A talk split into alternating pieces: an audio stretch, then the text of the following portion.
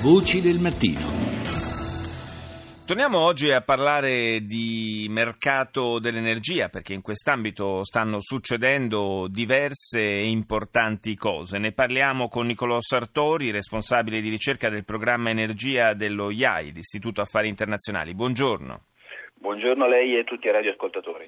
Dunque Sartori, eh, partiamo dal, dalle grandi manovre sul mercato del greggio. Eh, dopo un lungo periodo nel quale l'Arabia Saudita è stata capofila eh, del, eh, di, di, di, diciamo, del, movimento che eh, puntava a far eh, diminuire il prezzo del greggio per mettere, fondamentalmente per mettere fuori causa alcuni competitor, a questo punto il gioco sembra esserle un po' sfuggito di mano e cerca di correre ai ripari. Eh, decisamente sì, eh, soprattutto grazie a un impulso russo eh, e eh, anche agli eh, sforzi diplomatici venezuelani. Eh, negli, nei scorsi giorni l'Arabia Saudita ha raggiunto sostanzialmente un accordo insieme al Qatar per limitare, congelare i livelli di produzione del greggio ai livelli di, di, gennaio. In modo tale da stabilizzare i mercati e cercare di far risalire il prezzo del greggio.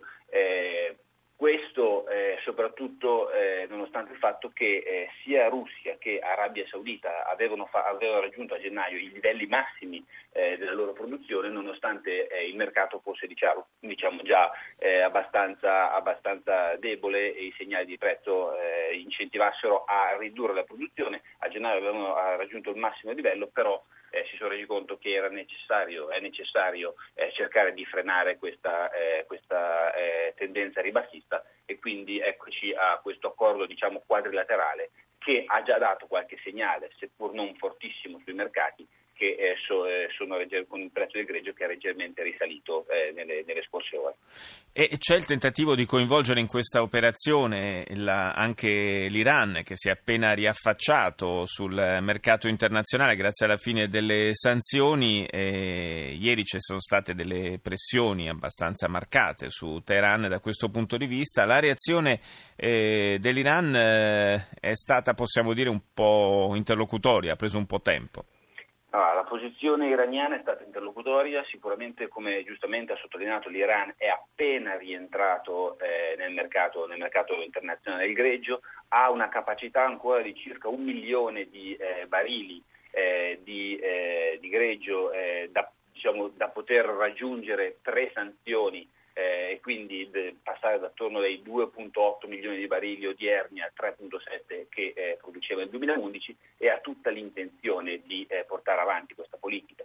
E da questo punto di vista la, eh, l'accordo diciamo, eh, quadrilaterale, comunque l'accordo russo-saudita, eh, rende, rende, la posizione diciamo, di attesa iraniana ancora più, ancor più ehm, eh, diciamo, eh, forte perché eh, diciamo, l'Iran in questo senso potrebbe continuare a produrre eh, eh, però eh, vedendo magari il prezzo del, del, greggio salire e quindi beneficiarne in, in, doppio modo, aumenta la produzione ma si aumenta anche in, in un certo senso magari in, seppur in leggera parte il, greggio, il prezzo del greggio l'Iran potrebbe certo. beneficiarne.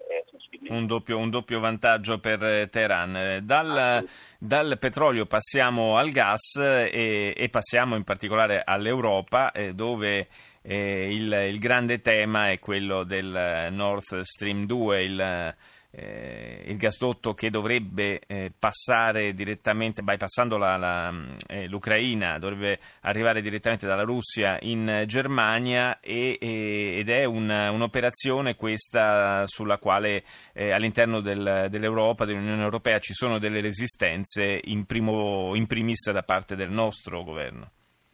Assolutamente, Nord Stream 2 è stato, eh, l'espansione di Nord Stream 2 è stata oggetto di eh, discussione anche abbastanza accesa in ambito europeo da parte del nostro governo eh, per il fatto che eh, si tratta di un accordo eh, che in un certo senso ehm, rafforza una partnership eh, russo-tedesca, ma soprattutto lo fa in un momento politico durante il quale l'Unione Europea eh, stava cercando e sta attraverso l'Energy Union cercando di dotarsi eh, di un approccio comune, eh, congiunto, concertato, coordinato eh, verso la eh, sua politica energetica esterna. E sostanzialmente l'accordo sul Nord Stream 2 è, è agli occhi eh, agli occhi degli osservatori non solo italiani ma soprattutto dei paesi orientali e dell'Europa centro-orientale che hanno firmato una lettera di protesta eh, nei confronti di questo accordo ancora in dicembre, eh, questo, eh, questo, approccio sembra un pochettino andare, andare oltre eh, questo multilateralismo, questa comunitarizzazione della politica estera energetica verso un approccio bilaterale eh, russo-tedesco, un approccio bilaterale che in parte è vero perché comunque il governo tedesco ha avallato e ha ehm, diciamo, avallato il, l'accordo, sì. però si tratta comunque, va sottolineato per, per, per correttezza, perché si tratta di un accordo tra aziende, quindi sono aziende, eh, un'azienda russa, Gazprom, e eh, aziende eh, europee, tra cui tedesche ma anche olandesi ad esempio, eh, e francesi, hanno firmato, eh, hanno firmato questo accordo per espandere la politica commerciale eh, commerciale la, eh, il, trasporto di gas dalla Russia alla Germania attraverso. Proprio per valutare la compatibilità tra una politica energetica europea eh, comune e, e, questi singoli accordi presi a livello di Stato c'è la proposta da parte della Commissione europea di eh, far sì che questi accordi vengano eh, a priori visionati e valutati dalla Commissione stessa. Sì, questo è un, è, un passo, è un, passo, avanti significativo da parte della, da parte della Commissione, viene sostanzialmente viene proposta una revisione eh, della, eh, della, direttiva sui, eh, sui, eh, sugli accordi intergovernativi e eh, sostanzialmente eh, prevede una notifica e poi una valutazione preventiva, non più ex post, sì. da parte della Commissione eh, su, eh, su, questo tipo di accordi che rappresentano circa il 40% eh, de, diciamo di tutti eh, gli accordi sulla sicurezza, del, sulla sicurezza degli approvvigionamenti, sul, sull'importazione e il transito eh, di petrolio, eh, gas, elettricità, rappresenta circa il 40% di tutti gli accordi energetici firmati dagli Stati, dagli stati membri. diciamo lo Stato membro in teoria non può firmare mm. se non notifica la, l'accordo stesso alla Commissione eh, e eh, non può sostanzialmente ratificare poi senza aver eh, ricevuto l'esplicita opinione o comunque silenzio senso della Commissione. questo, questo, questo non, sarebbe... non, si, non, significa che poi non potrà firmare lo stesso. Mm. Si dice che dovrà prendere in considerazione quella che è mm. l'opinione. Mm. Quindi, sì, quindi non, sarà, non, sarà, comunque vincolante. Grazie a Nicolo Sartori dell'Istituto Affari Internazionali.